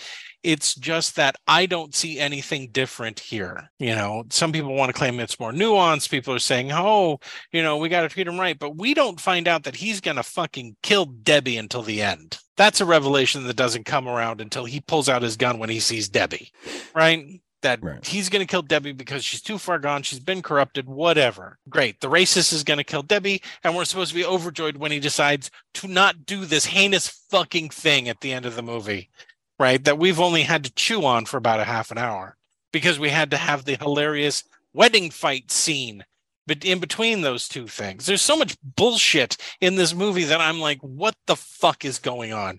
I mean, technically, this movie takes place over, I think, a period of seven years. I think maybe I, I'm not sure. I think it's five, but it's it's a but No, it's, it's two it's years before the first letter, five years after that letter when they come back. okay. I, It's ca- been I a thought was time. I, I thought it, I thought it was five, but that's well, either way, it's a long No, time. it's a long time. Um, we finally find Debbie. Of course, she wants to escape because she's a red-blooded girl, and of course, she doesn't want to live with those people who killed all, slaughtered all of their family for some reason. I don't know why they were killed. Uh, did they say they stole all the whatever they weren't growing? There's I don't the think they ever give any reason why they Yeah. killed their family. No. Why? Why would they? They're just filthy heathens.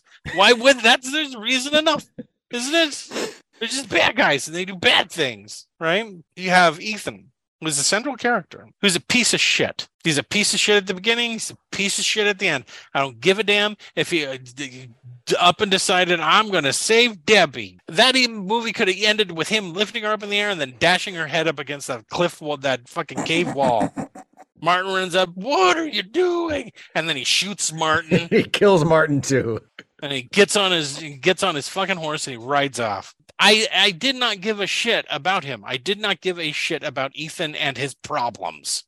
You know, I really didn't. If, if it, maybe if they had given me something to latch on to, something that he talked about, some sort of admission about his experience in the war, or something he did after the war, or how about him not being a fucking goddamn apologetist for the the goddamn Civil War and still loyal to the Confederacy during that? That would be neat. How about he was came back conflicted and he doesn't know what he wants and maybe I was on the wrong side and I'm back and I'm trying to get no, we don't get any of that bullshit. He still supports them. He's still wearing their fucking colors three years after after the surrender, which makes me believe, oh yeah, Ethan's a racist. Oh yeah, that's right. Ethan's Ethan was an officer Well, he is. with the Yeah. fucking Secesh, He is. right? Yeah. So if I don't like the main character, I don't give a shit what happens to him. A little bit more about Martin because Martin seems to have, I don't know, a fucking soul. He wants to save the person that he considers his sister with a man who keeps telling him, You're not related to us, half breed. And I'm supposed to go, Oh, I give I care so much about fuck Ethan. I don't care. I wish a horse dropped from the sky while he's silhouetted in the doorframe and just kicks him to death. And it takes a really fucking god good goddamn long time to do it too. He keeps getting up. All right, all right. Horse comes back. Kick, kick, trample, trample. Like he's a the fucking rattlesnake that he is. That's one of the reasons why, on reflecting on this movie, I'm fairly certain he killed her. He killed Lucy. She probably begged him. Uncle Ethan, no. Uncle Ethan, it's okay. I just need a blanket to cover myself. I want to go home. How's my mom and dad? Bang. Just felt a little conflicted about it. Sure. That's why I didn't want to talk about it when he came back. Sure. But I'm, you know, you know, once once someone of color had touched her, she's she's ruined. The same log, logic of thinking about Debbie. Now I'm supposed to go apropos of nothing that he just up and changes his mind when he finally reaches Debbie. When he finally gets his hands on her and he finally lifts her up to the sky, he changes his mind. Right? We That's don't even idea. we don't even get when he lifts her up the the medal that he gave her falls out from underneath her thing and he sees oh. that Oh. and he goes and that's you know reminds him Yeah. this is this is your niece That would have been good. no instead they use it to make us hate the comanche more because who's wearing that medal? Scar.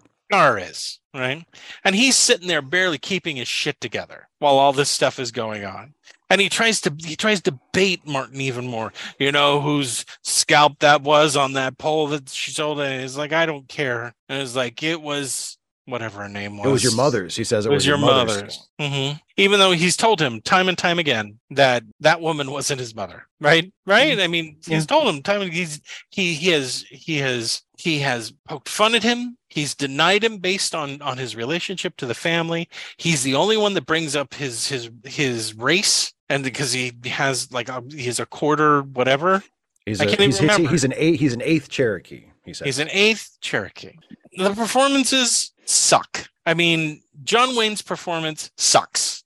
I've seen better performances from him in other movies. And in this one, and I'll point this out every time, whenever he thinks something's funny, it sounds like someone pushed a button on a robot. Push the laugh button on the robot so he can give out his laugh.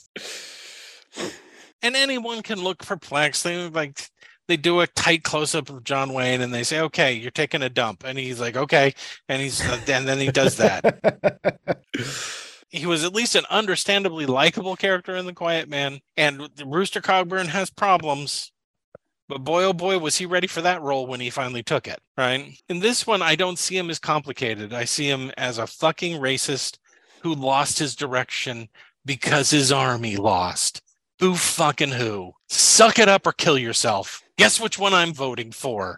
you fucking sesh piece of shit. I So love I how many times you're using the word secesh. You sound. I love it. I love it because I Isn't it don't. great? Isn't it don't great? get to use it all that often. Isn't it great? The secesh are a virus that needs to be wiped. Oh, you're going right to my sweet the spot. earth. and and I'm like, how is this guy a villain in this movie? He's right. He should yes, let him do it, Matthew Broderick. Let him do it. um, but it's like I wanted. Yeah, does he know how to use a camera? Does John Ford how do you know how to use a camera? Yes. Is this movie visually um visually great? Yes, it is. The shots are well framed. It's just that I find myself not giving a shit about this.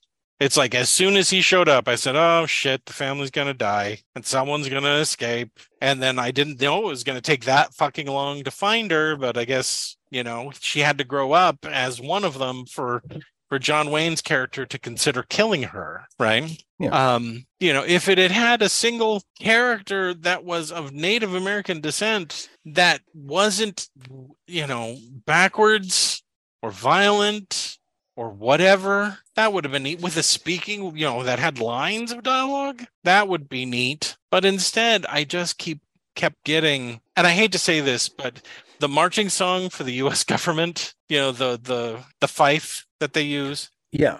that that got ruined for me by Little Big Man because that was what they were playing every time in Little Big Man. Talk about revisionists. Every time they showed Yeah. up, they were playing that, and what it meant was time for all the Native Americans to die To die. because yeah. that's what they were. They were they were evil. Yeah. And in this one, I would love it if this was like everyone's kind of you know if they were portraying the Comanche as something other than demons, I would get it. But they're still framing who we're supposed to feel our, our perception through the through the other through the white characters, right? Not through, Mhm. through anything that's demonstrated, right? We don't see anything that's demonstrated by any of the Native American characters to make us think differently. It's through the interpretation of what's decent by white people, right? Mhm. When John Wayne shoots his eyes out. Well, now he's got to wander forever and he's never going to make it home. Ha ha ha ha.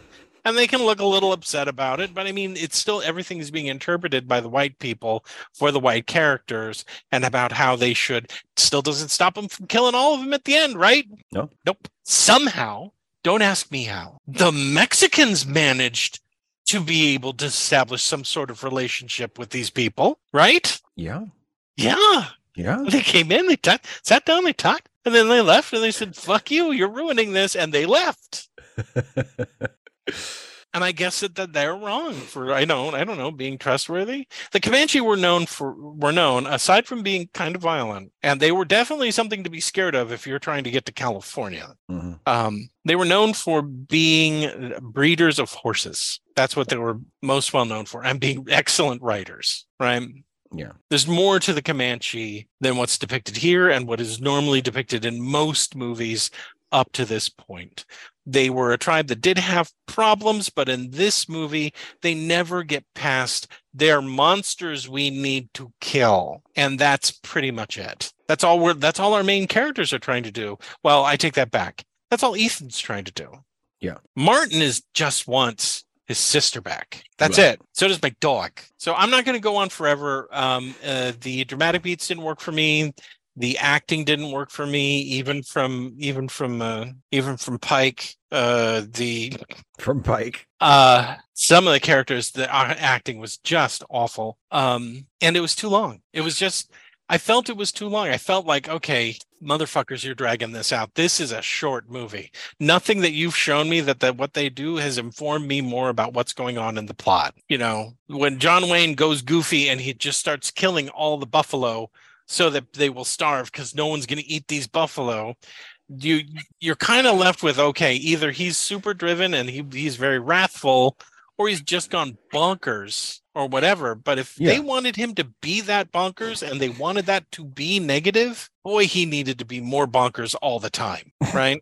He really needed to be that kind of sweaty wide-eyed crazy instead of lapsing back into you know, friendly, talking to people, you know, oh, you're having a wedding, whatever, bullshit. Because we have to come back for that. We have to Yeah. come back for the B plot, or at this point, Yeah. the C plot. See, that's the stuff I would on. cut if if you wanted to cut it. Because I agree with you. It, you could probably get it down to ninety minutes without losing too much important stuff, and that's the stuff I would That's those Yeah. are where I would look for the cuts. It's like the, the the the back when they cut to and meanwhile, you know, back home. I mean, if I was doing really- it, what I would do trim is a lot of that out. I would have it that Ethan, it turns out later Ethan did kill what's her face, Lucy. Was that her name? I don't care. Lucy, That yeah. he did. That they do eventually catch up with them, not two years later, not four years later, not whatever. But you have it so that Ethan is so vengeance crazy that he is going to kill that little girl. He is going to kill Debbie, right? He is going to do it. That we don't have. Okay, now they're back. Oh, it's been two years. Oh, great. Oh, here we go. We're going to set up a little B plot with with Martin and him getting married to what's her face, Laura, Laura, Lauren, whatever name. Laurie, Laurie, yeah. hmm Yeah. And then we go back, we get more stuff. Oh, he, there's a guy who says he's seen them. Oh, we're going to check that out. That doesn't go anywhere. Okay, great. I mean, at the very end, Ward Bond brings it up. Oh, I heard, I heard you. I'm going to have to take you to some place because apparently you killed a dude. Yeah, oh, yeah. For killing the, the the guy who tried to ambush him, yeah. Mm-hmm. Instantly dropped. Well, yeah, because that because the cavalry officer conveniently arrives and Mhm, they John have to Wayne's go son. out. Yeah. Yeah. And all those jokes about who your father is and all that other stuff, I think that was an inside joke that I'm sure everyone Oh, on set thought was definitely. fucking hilarious, but just wasted my goddamn time and made me just beat my head with with my fists, just wanting to get to the end of this fucking movie so that I he doesn't kill Debbie, which I knew he wasn't going to do. At no point did I think he was going to kill her. At no point did I think that he was about going to be about to kill her, and Martin kills him. You know, I didn't think there was going to be a dark ending to this movie. I knew he was going to probably change his mind and say, "Come on, we're gonna go home now," and that's it. And then, of course, the sim- symbol of him is everyone's paired up. People have gone inside. You know, Martin and Laura walking arm in arm because they're gonna go fuck in the barn, and then eventually they're gonna get married. And he's just standing there alone, and he just looks off into the distance or whatever. He should have died. He should have died. He should have gotten shot. He should have gone. I'm gonna take you home. He rides her home, and then he fucking died. Last shot is through the doorway as he's riding off and he falls off his fucking horse. Coyotes come, rip his testicles off. He's fucking dead. So, Steve. Mm-hmm. classic? Classic. I loved it. Okay, good. Good for you. Good for you. I'm glad you I'm glad you liked it. I'm glad you found stuff in it. I'm, But for I'm- me, yeah. it was frustrating and all the stuff that drew me out, once I'm drawn out, I cannot get back into it. I I, just I can't. I respect your reasons for not liking it. Yep. So Steve, Yes, pick sir. a pick a movie that you rec not recommend. Not recommend. That's right. So I'm not recommending another John Wayne movie. And I, Okay. I actually I, I I had this one sort of already picked out before I we even before I even actually watched The Searchers uh, yesterday to prepare for this. I knew because I knew I had seen The Searchers before. I knew I liked it. I expected to give it a good review, so I figured I was going to do a not recommend for this one.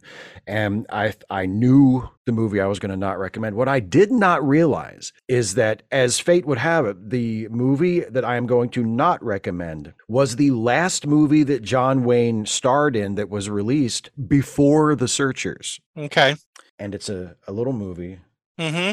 often considered one of the worst films ever made, I already know what it is, but go ahead, get it, get it over with. starring John Wayne Of course. as Genghis Khan, the Conqueror. Great. the Okay. Conqueror. The movie Um, that did and- us all a favor. And if you, if I'm sorry. I'm taking that joke back. That is that is mean. That is too mean for me. I'm taking that joke back. if you're good for you. If you're wondering why this is considered one of the worst films ever made, I will just say again, it stars John Wayne as Genghis Khan. Mhm. And this is not a movie that the studio forced on John Wayne. Nope. This is a movie that John Wayne really wanted to make. hmm Like he really wanted to make this movie. So this is all John Wayne's fault. I can recommend watching this movie with a friend who will join you in making fun of it brutally and mercilessly because it is truly awful and it deserves to be mocked and riffed on and and just, you know, torn apart. Um, if you're, I'll tell you what, if you are offended by the racism in The Searchers, the racism in The Conqueror will make you want to burn down your own house. hmm It is it is so racially insensitive. Like even if you even if you account for well, it's the 50s and it's an American film and it's John Wayne, even if you you you set those sliders in your head already to try to prepare yourself for it, it's still like holy shit, this is racist. Mm-hmm. It's not so and and even apart from that, it's just it's a really it's a lousy movie. It's long, it's boring, it's historical and only the broadest sense. It's don't don't don't watch it if you're preparing for like uh, you know uh, a project in history class about Genghis Khan. It's no good for that. It's just awful. The only reason to watch it is to make fun of it and, and to have a good time doing it. As a film it's Mhm. absolute dog shit. Um and you know I, I have no um guilt in saying that because even though I will stick up for him from time to time as an actor, I do know that in his personal life and in terms of his politics, John Wayne was pretty much a piece of shit. So I don't really have a lot of affection for him as a human being all that much. So I'm perfectly happy to say, hey, his passion project, his dream project, The Conqueror, is a huge pile of shit, and I do not recommend it. So there you go. That got almost everyone killed. Yeah. You want to explain it? No, you explain it. So where where'd they decide to film most of it, Steve? Oh fuck. Um, I can't remember.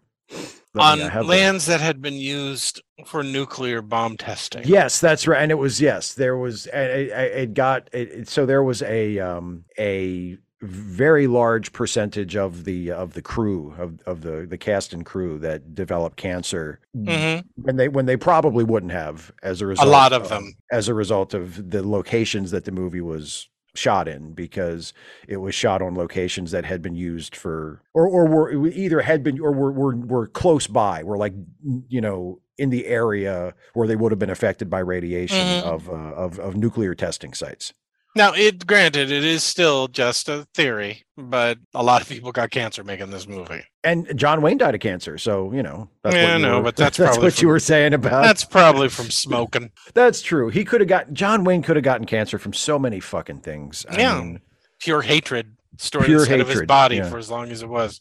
Uh, anyway, my turn. or, or or because Marlon Brando wished it on him anyway, my turn. yes I'm going to recommend Forbidden Planet. That's it. You already know how I feel about it. We did a Oh, review yeah. on it a million years ago. It came out this year. I still love it. I couldn't find another Western that I wanted to recommend. And I was like, wow, Forbidden Planet came out this year. Fuck it. Such Forbidden Planet. movie. That's right. It's a fantastic Such movie. a great movie. Yeah. So watch that instead of this. You're not gonna. It's not gonna upset your blood. There's nothing in there that's gonna be unless they. the- And here is one of the. Here's one of the aliens, and it's a Native American. And it's it's And he it's, comes it's running out. Yeah, yeah, yeah, and you're like, oh god, no, please. and Leslie Nielsen zaps him and evaporates him with his with, with his With laser his gun and, and Super Walter cool laser gun. Walter Pidgeon puts his head in his hands and goes, "Oh my, Oh my poor crow. so Forbidden Planet, go seek it out. You've probably seen it already. Hey Steve, yes, sir. it's time for you to make a terrible choice Oh, I can't hardly wait. for your birthday. That's right. It is my birth. It's our it's our birthday month because we're both It's our May birthday babies. month, and we're both maybes. So you have to tell me what we're going to review. That's the I'm not- choice. I don't. I'm not making you pick. I'm not doing it. I keep getting burned no matter what it is you you do or whatever I put out there. It's always something. What is it this time? What horrible thing do I have to sit through? Just have to break your little heart every time I tell you, Steve, why? You wanted to be the searchers again? let's do the searchers again. No. Um.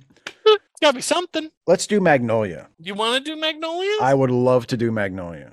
okay, all right, that's fine. I, it's been so long, I don't know if I liked it. I have a well, I guess we'll, I guess we'll of find out. I have a memory of liking it, but it is a Tom Cruise movie. Well, he's in it. I mean, he's, He's not the it. star. It's an ensemble. no, I'm pretty he, sure he was the main star. He's on all the posters. he was nominated his- for an Oscar. Isn't his character's name Magnolia? I think He's. Tommy Magnolia. He's Tommy Magnolia. Not a sexist for for money piece of shit. Um, Well, that's his Okay. job, not his name. it should be in the credits. Surprise, surprise, Tom. And starring as the sexist for money piece of shit, Tom Cruise. That's right. Okay, cool. All right, everybody, you heard it. You heard it here first. or second if you're not a if you're not a patron. Um, the next movie that we're going to review for Steve's birthday is Magnolia. Yeah, baby. So please make sure to see it so that you can get all the jokes. And I get to figure out whether or not I still like it or not, because it has been a while. It has been a while since I've seen it. Okay, but that's it. Hey guys, thanks for listening in once again. I'm sorry I got so angry face about this movie. I shouldn't. I, on its own merits, it's still a piece of shit. I fucking. Pretty's pretty, but I can only take so much pretty. All right, pretty Gotcha. cinematography. I can. I have a limit, and then you better give me something that I give a shit about. And you never did it. Instead, you gave me I'm real flowers for you. Shut up! I'll kill everybody on this set. Shut up, Festus. Matthew. Uh, Matthew Relate- ain't gonna help you now, motherfucker. for late seating. This is Jason Harding, and go see a movie this week. And this is Steve Shives. Let's go home, Debbie. I'm not Debbie. What? not Debbie. I'm Jason. Where's Debbie? I don't know where Debbie is. I don't give a shit. Oh, Debbie? You're looking for Debbie. Debbie. I know it's been seven years since she was she had been captured by the Comanche. I know that you may not be able to recognize her because you know she's been with the Comanche and they Sure, south. sure. styled her hair weird. Uh, let me look around here. Uh, let's see if I can find a Debbie. Debbie. Debbie. De- Debbie. Debbie. oh, there's Debbie up there. Looks like she's got a rifle. Oh, hi, Debbie. Oh wow, she's she's trained it right on you. Look at that. Oh boy. Maybe no, she's she- fired signal shot to let you know where she is. whoa, whoa, that was a little close there, Debbie. Thanks for adding sound effects to where I don't want to add them. Anyway, so this is theater of the mind. This is theater of the mind. She has a silencer, so people can't hear it. See? every time you say theater of the mind, I think of Barton Fink. hey, maybe I can pick Barton Fink for my birthday. yeah. That way, people get to see a good movie. The jury's. You. you- I mean, you haven't watched Magnolia for a while, so you don't. Know I hope- I hope you hate it. I hope if we do Barton Fink, I hope the secret you've been sitting on is I fucking hate God, that I hate piece this of shit. movie. There's got to be one where I can get where you really hate it. I have to. There's got to be something that I like that you hate. It's Do been you- so one-sided these last ten years, where every time it comes to your birthday, it is something that I don't like at all, not even a little bit. Do you remember there was one of my favorite early-ish jokes in The Simpsons, like in the first three or four years? There was there was a, a a scene where for some reason Bart couldn't go with his friends, like he had to go home, he was grounded or something, and Milhouse and a bunch of the other kids were like, "Oh, come on, come with us, Bart. We're gonna sneak into the movie theater and see an R-rated movie. movie. It's called bart Barton Fink." Fink. And and and Bart's like, "Oh, I can't. I have to go home." And they're like, Mhm. "Well, they're like, oh, you don't know what you're missing. You're lost." And they and they march away as a group down the sidewalk, chanting, Mhm. "Barton Barton Fink, Fink. Barton Fink." I remember that. I love that so much. That's the only thing with Barton Fink. Well, it's been a while since I've watched it. I, I I remember up with- liking it. I remember. I, I I remember not. That's just it. Everything I choose, you go like you like it or you're you're okay with it. You're so so. I need to have a favorite that you, You hate, and I can't think yeah. of something. You want something that you love, and I will. We hate. gotta we gotta balance the scales out, man. Okay. Well, we don't have to. We do. We gotta do something. There's gotta be. It's not fair because I seem like the person that you like garbage, and I like Mhm. and I like things Yeah. that are okay or you know perfectly fine. I mean, we've kind of run dry with because I, I would say Time Bandits, but you probably like that to a certain I like extent. Time Bandits. You I probably like don't Time Bandits. You probably don't love it, but you know, I don't like it. I don't love it as much as you do. Like you, for you, it's one of your very, very favorites, and I don't hold it in that high regard. But I do really like it. No, no, I know, but I need Yeah. something that you fucking hate. Well, that's the thing is that there really aren't that many movies that I fucking hate. There are movies that I think are shitty, that I think are really bad. But in terms of like movies that I'm like, oh, I never want to watch that again. Like that's a really short list. Well, You name know? a movie that you think are really, really bad that you think is garbage. Maybe I like it. Your homework assignment before my birthday. Think of think of a movie that you may or may not really like that I think is you fucking send me garbage. this list, and I'm gonna. I hate that too. I hate that. Yeah, I don't like any of these. too, This isn't going to work. Uh, I'm just like going straight through the list. No, that's pretty shitty. That's shitty. I mean, it's like I did Beastmaster, Beastmaster. Yeah. fully expecting you to be like, it's not that good, but you liked it. So Yeah.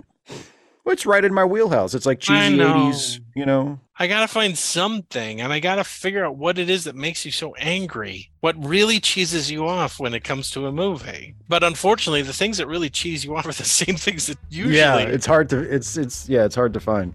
cheese cheese me off, and so it's like, mm. I mean, even if I managed to find an Ultraman movie from the era that I liked Ultraman, you'd probably like it in the same I'd probably love it, yeah, because I mean, yeah. that I do.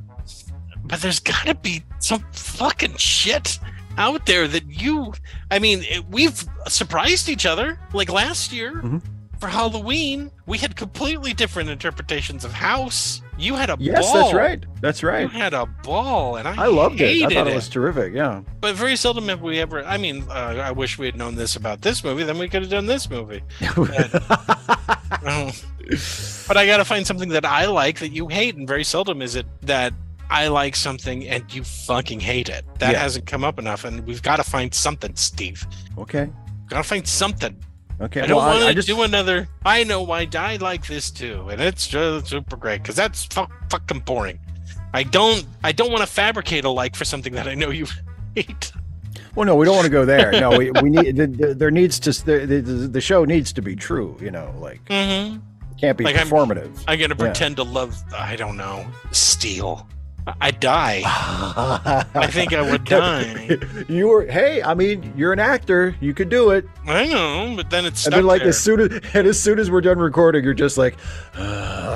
It's living in the net. it's living in the internet as a fact for the rest of my life. you know, he really liked Steel. Yeah. All right, I think we're done. We have a homework All right. assignment. I have a homework All right. assignment. Yeah. Well, We'll yeah. yeah. Homework assignment that you have assigned yourself. Mhm. All right. All right, everybody. Thank you. Bye, everybody.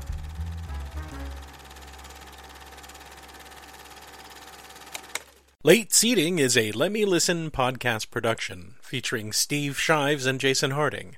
Produced by Jason Harding. Theme music Rollin' at 5, composed and performed by Kevin MacLeod. You can find more Let Me Listen podcast productions at our website at www.letmelistenpodcasts.com. You can also find us on Stitcher, iTunes, or just about anywhere you download podcasts. Late Seating is a listener supported podcast.